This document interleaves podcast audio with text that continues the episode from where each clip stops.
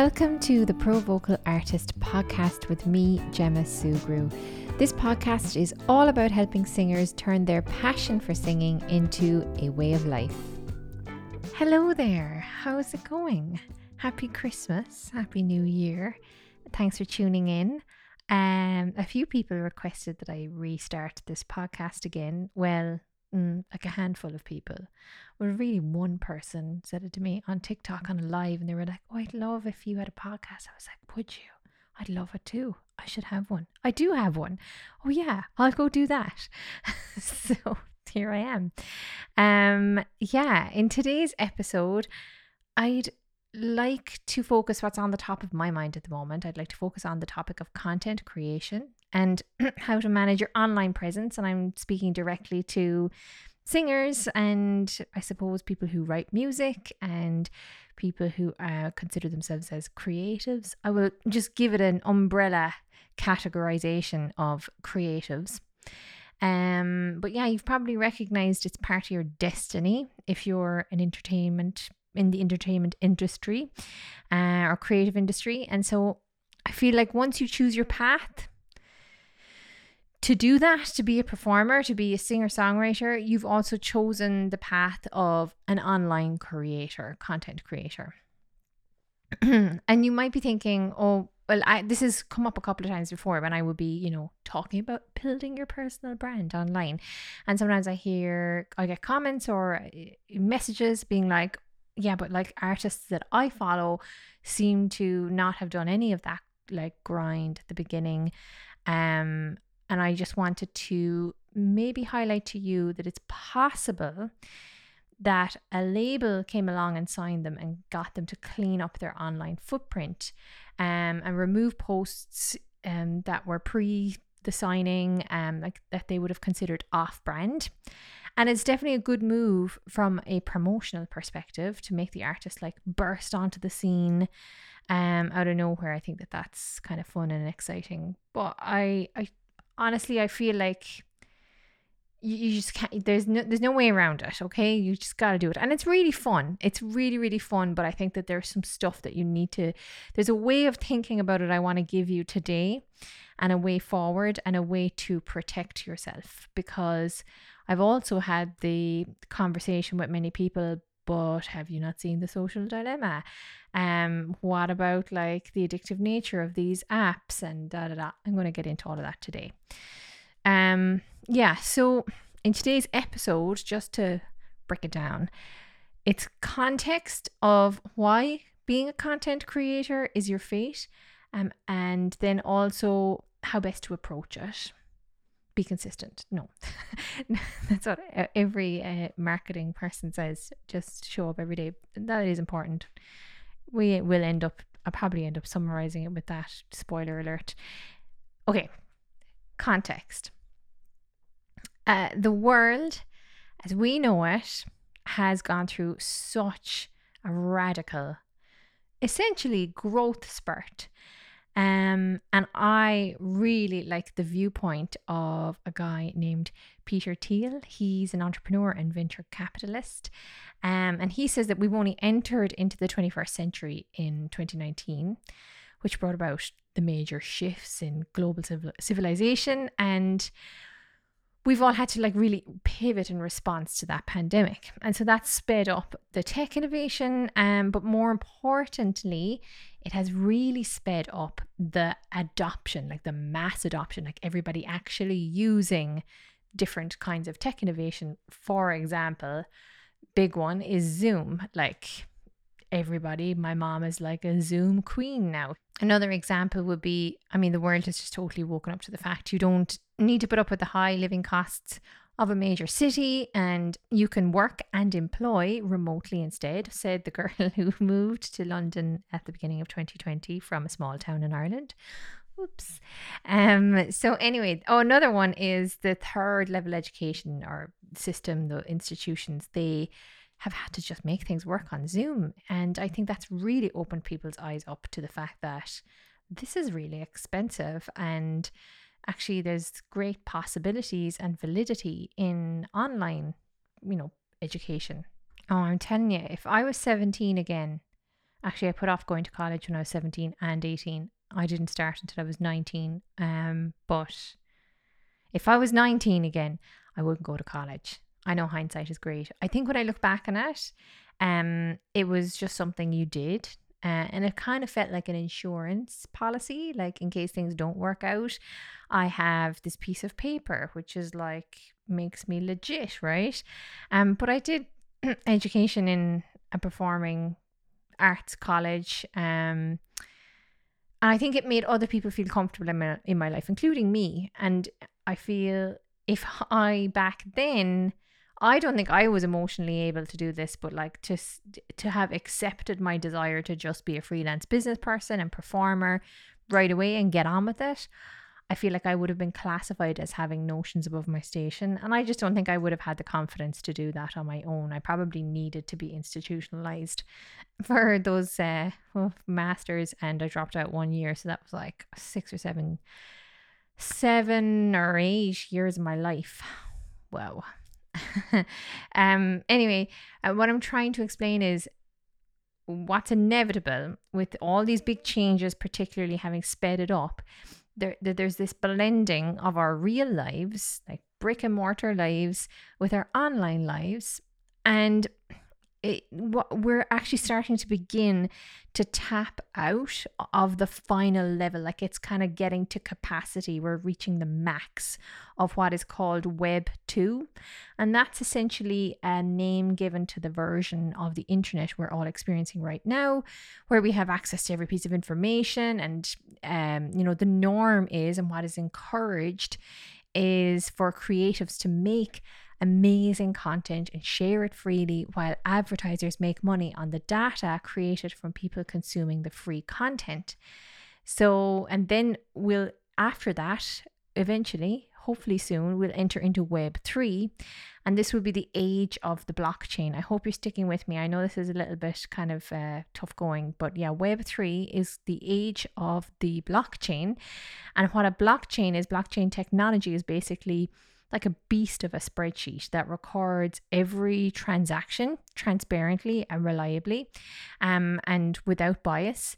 And so, for example, the cryptocurrency Ethereum is a public blockchain network.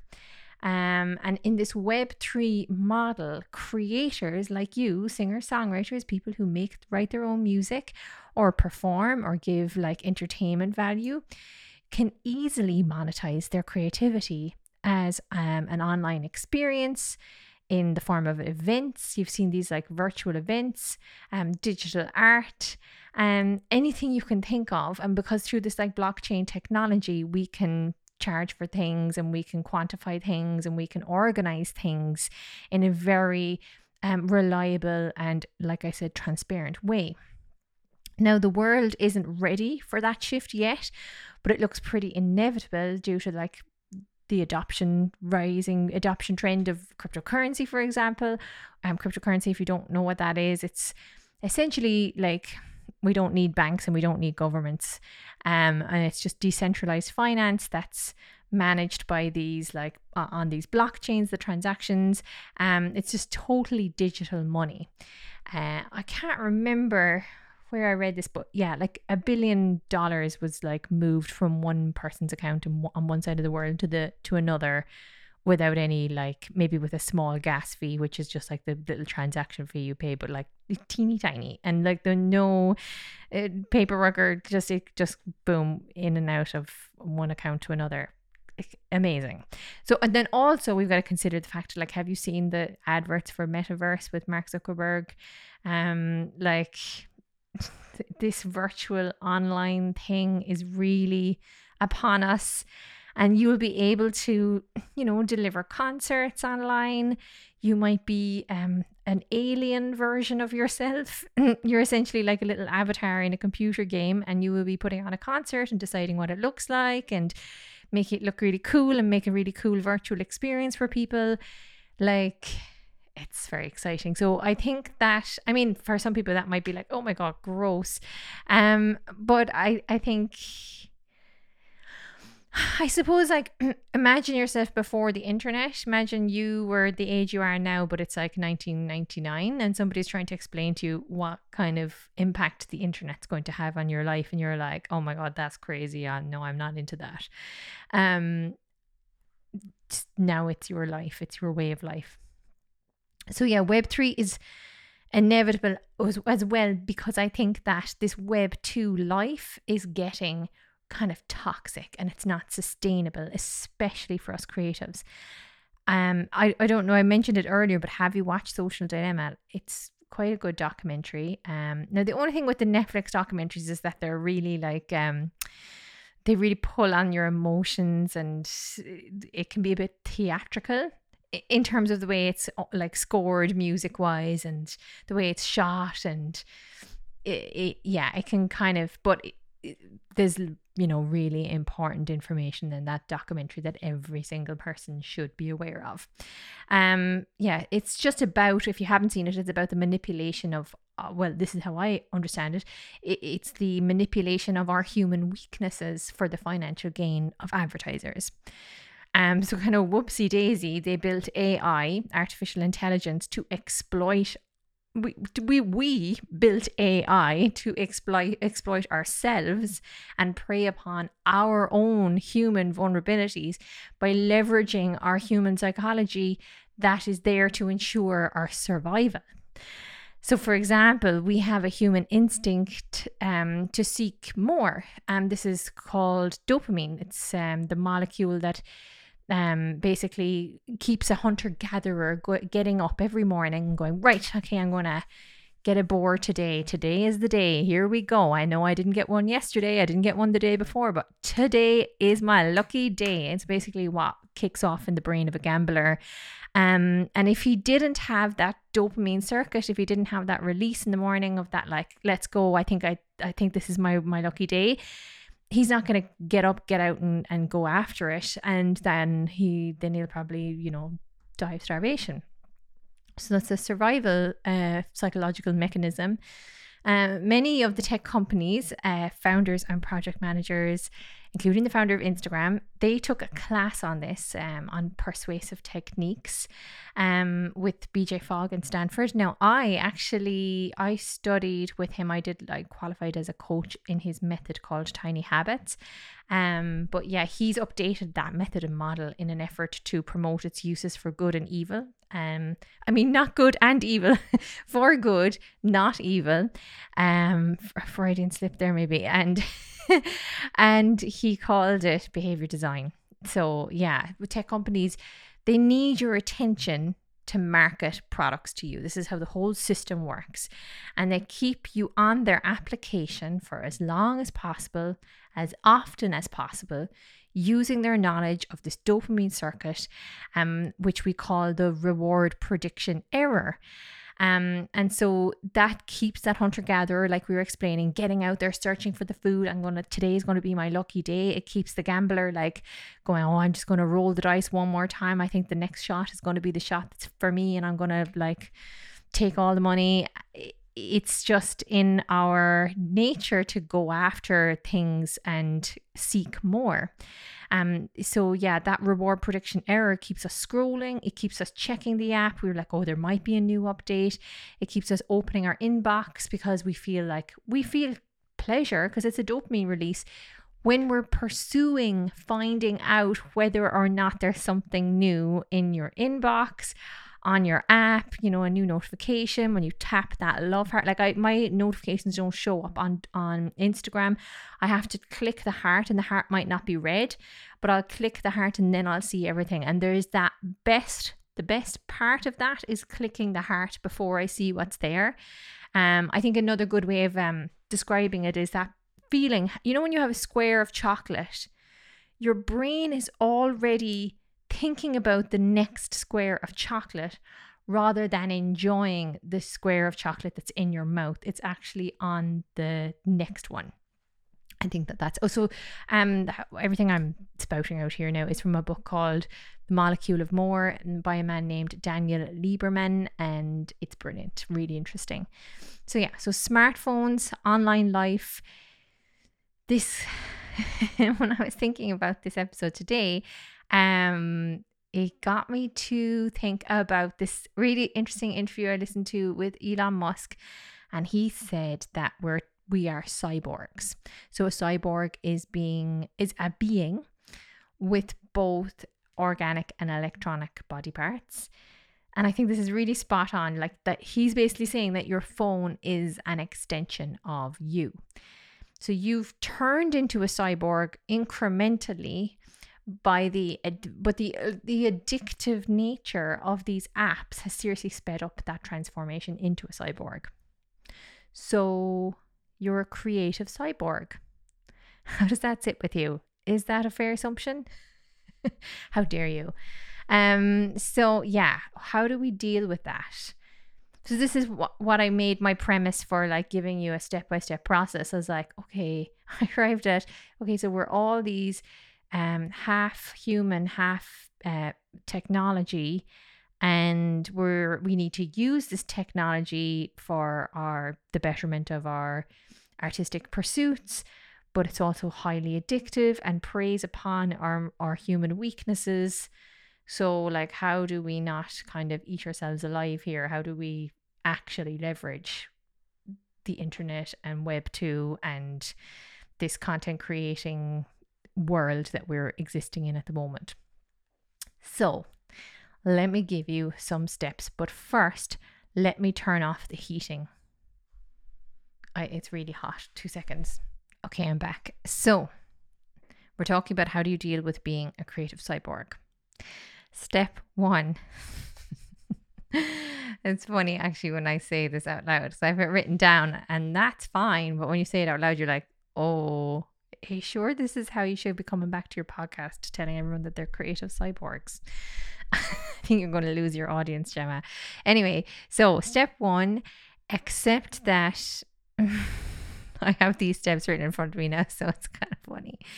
Accept that you are a creative cyborg who is half human and either half iOS or half Android. So I do think that that's important, that you need to just accept that your smartphone is part of you and it's part of your, I mean, hopefully it's not taking over your life. Hopefully you can find control over the damn thing, but accept that it's part of you and it's part of your future and part of how you're going to, pursue your career as an artist, as an entertainer.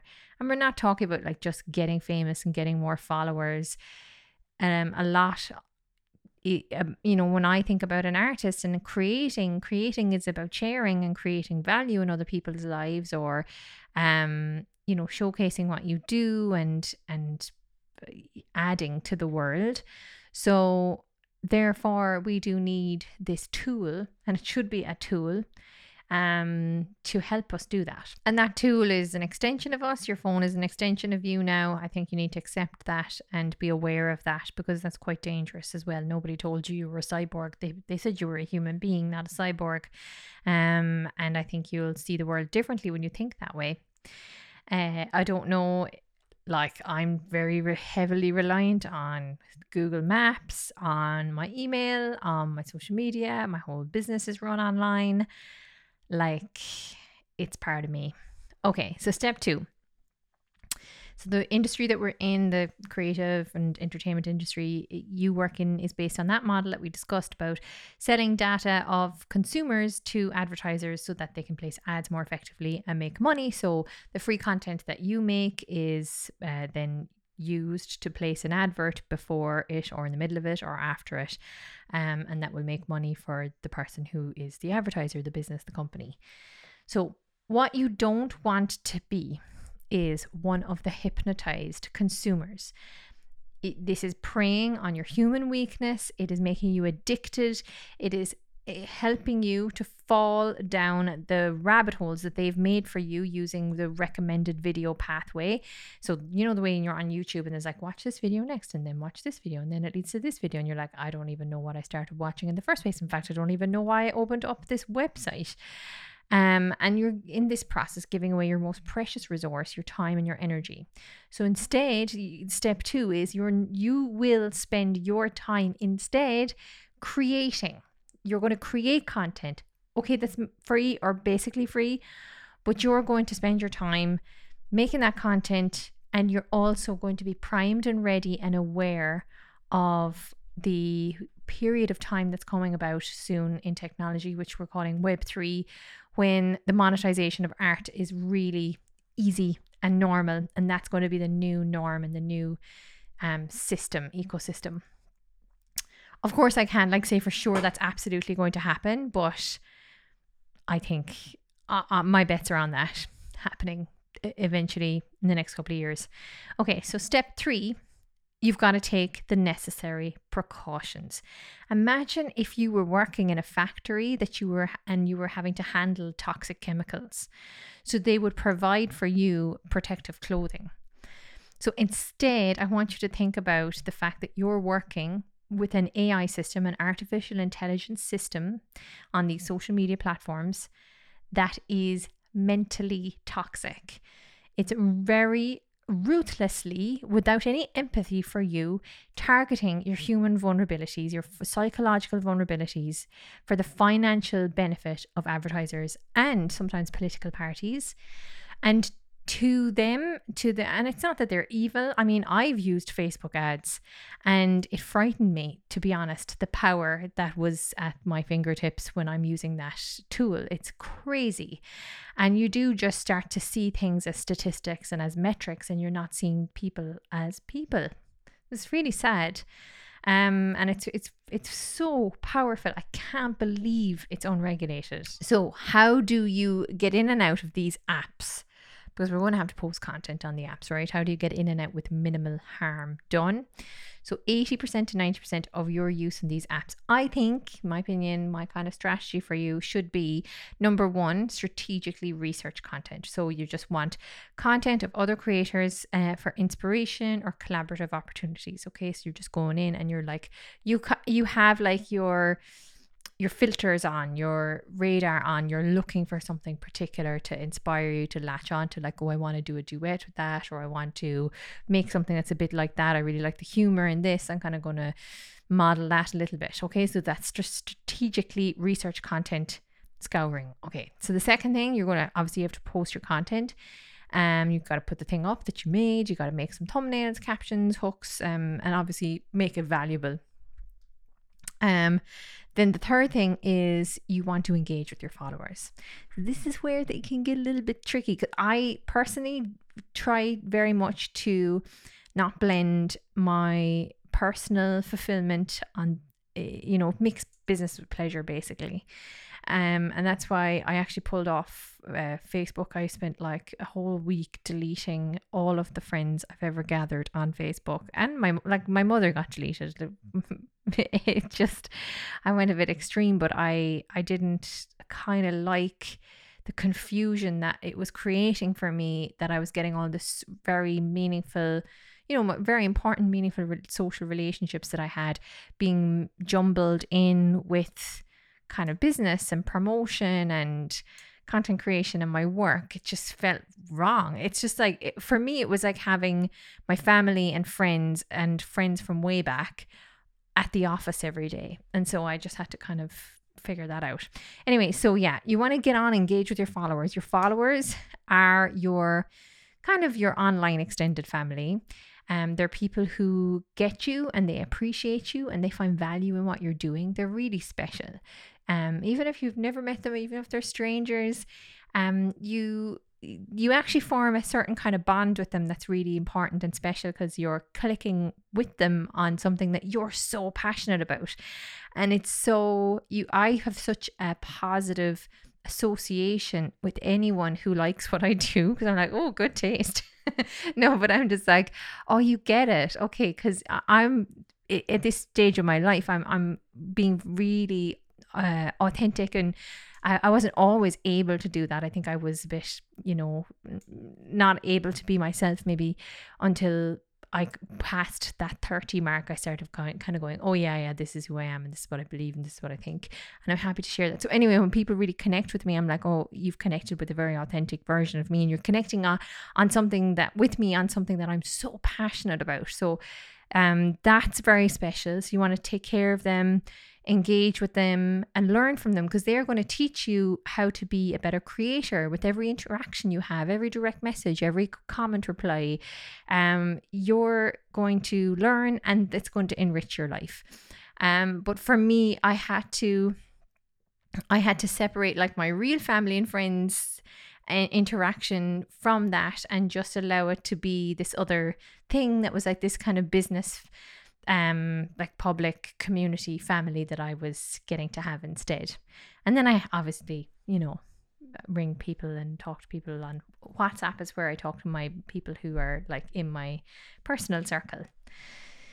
So I feel like I'm oversharing. It's fine. Okay. So okay. Number 4 is review the data. So you're going to analyze your metrics so you can do more of what works and less of what doesn't work. That's really important to look at what's working, what's not working. I find this challenging though. I find it hard to disconnect emotionally, but I work on it all the time. And for example, yesterday I posted a video of myself singing a song, White Christmas, along with Jacob Collier, who's an amazing musician, and I just didn't think it was appropriate to put up, as I wanted to post something on Christmas Day. But unfortunately I'm in my apartment on my own. So I have no Christmas decorations. You know, I didn't make it over on the flight because I was positive COVID. So I was like, I can't post a picture. Everyone would be like traumatized if they see me in the apartment still on Christmas Day, like Gemma lives in like Groundhog Day or something. But the thing is I was absolutely fine. I had like a few Zoom calls. I was happy out, had a nice dinner. I really didn't mind, and I actually did a load of started selling loads of furniture online and buying new furniture. So it was a fine day for me, but I didn't want to make anybody depressed with my like non-Christmassiness in a photograph post. So I was like, okay, I'll sing a song. That would be nice. And I'll sing a Christmas song. If I can bring Christmas, you know, I'll do it that way. And I have a green blind, so I'll stand in front of the green blind. Anyway, so on TikTok, it didn't perform very well at all. You know, it didn't get like the way things would take off on my TikTok channel. That one just bombed. It's the biggest bomb of all the posts I've done. And I was like, worried that I would be like, oh my god, I'm so crushed because it's me singing, it's because they don't care about me singing. I'm like, oh my god, I don't actually care at all. I didn't put any meaning to it. I didn't give it any meaning. And that was the biggest win for me. I was like, finally, I'm not giving this stuff like the meaning that it doesn't deserve. I'm happy with it. It was not to, you know, show the world or prove to the world anything. I literally just felt like singing along with that thing, and I put it up, and it was my little hello, happy Christmas, goodbye. And that's all it was to me. And I didn't need for it to like go viral or take off or prove anything to me. And I'm not taking on any kind of, I'm not reading into it as this negative thing. So it's important to be able to analyze the data, but like watch out for the emotions. Watch out for those pesky emotions, and your feeling and your need to be accepted and approved of, and also your proclivity to have negative bias about things. So then that leaves, we're talking about, that's like 80 to 90% of your time. Step 1, strategically research content. Step 2, post content. Step 3, engage with your followers. Step 4, review the data. So that leaves 10 to 20% of your time online for entertainment and social connection. You're welcome. I gave you that. You know, we could have got nothing. So spend wisely. Pro tip: never click on recommended for you. Just if you can do that. My second pro tip is never let your phone into the bedroom. It doesn't belong with you. It shouldn't in the bed. It's not for bedtime. It's not for morning time. If you can do that, that's a really important piece of digital hygiene that you need to adhere to, I think. And yeah, the option. Yeah, so the recommended video, the algorithm actually picked that for you, and it's disguising it as your choice, and it's not. It's like when a magician says, pick a card, any card. And you go to pick a card and you think you've picked the card. That magician knew exactly the card you were going to pick. That's how recommended videos work. So yeah, socials, only one of your 4 daily practices that I recommend you have as an artist, as an entertainer, as a performer, as a freelance creative. The other 3 are mindset, which is like your inner game, and your belief system, your instrument. So I'm probably talking to a singer right now. So your vocal technique and your vocal health.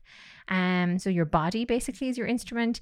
Your creative, which is your material, your songs, your repertoire, and then your socials. So that's the other, the last of the four.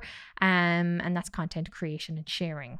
So goals are achieved by volume over time. It's about doing the little thing every day, and pros execute with small action consistently over time. So you need to be strategic about developing yourself in these four areas. If this is the life that you choose, if this artist career is what you choose, then this is how you got to do it. But the really good thing is being super pro at all of that stuff, like improving your mindset. Improving your instrument means that you improve your body and your overall general health. Having to be creative every day, literally like sitting down and writing something every day, whether it's a piece of content, whether it's a new song. That's an amazing, amazing practice to have. And then the fourth thing, finding a way to showcase. And maybe some people might think, oh, well, isn't that weird that, like, why do I have to show it off on social media? Well, I just think that, like I said earlier, art is about sharing and value and bringing other people into your world and into what you do and giving and contributing and making and let it kind of like letting the bird fly the nest. When you make something, you could keep it for yourself, or you could just let it out into the world. Once you don't attach too much, unhelpful meaning to it, like it needs to prove to the world that I am this, that, or the other, or it needs to make me famous. It's just like, that's a thing I made. There you go. And you don't have to let everything that you make out into the world. But it's nice to do that. It's nice to, there's some stuff that just feels really right to share. And I want to dig in with you also in a future episode about those feelings that we have just before we post a video and we're like, oh no, it's not good enough. I'm going to watch it once more and go, is it good enough? Oh, no, that's a bit bad. I think that's going to be crap. I think everybody's going to think this, that, and the other. And are like, our instinct to protect ourselves before that post goes out into the world, we start just picking out all of the things we think may be criticized. And oh God, it's torture. And I know some people have a really torturous time with that. So I would like to help you with that in a future episode, but I think I will leave it at that for today, my creative cyborgs. If you enjoyed this, please let me know. So that I can feel approved of. No, so that just if you enjoyed it, I think it's really cool if you could take a picture and put on the Instagram story. That's where I'm really active, and I'd love to say hello and know how you're doing and how you found it and what's up. And you can send me a direct message, and I will reshare the little thing that you put on your Instagram story of the podcast episode. That would be fab. Goodbye for now. I hope you enjoyed. Bye.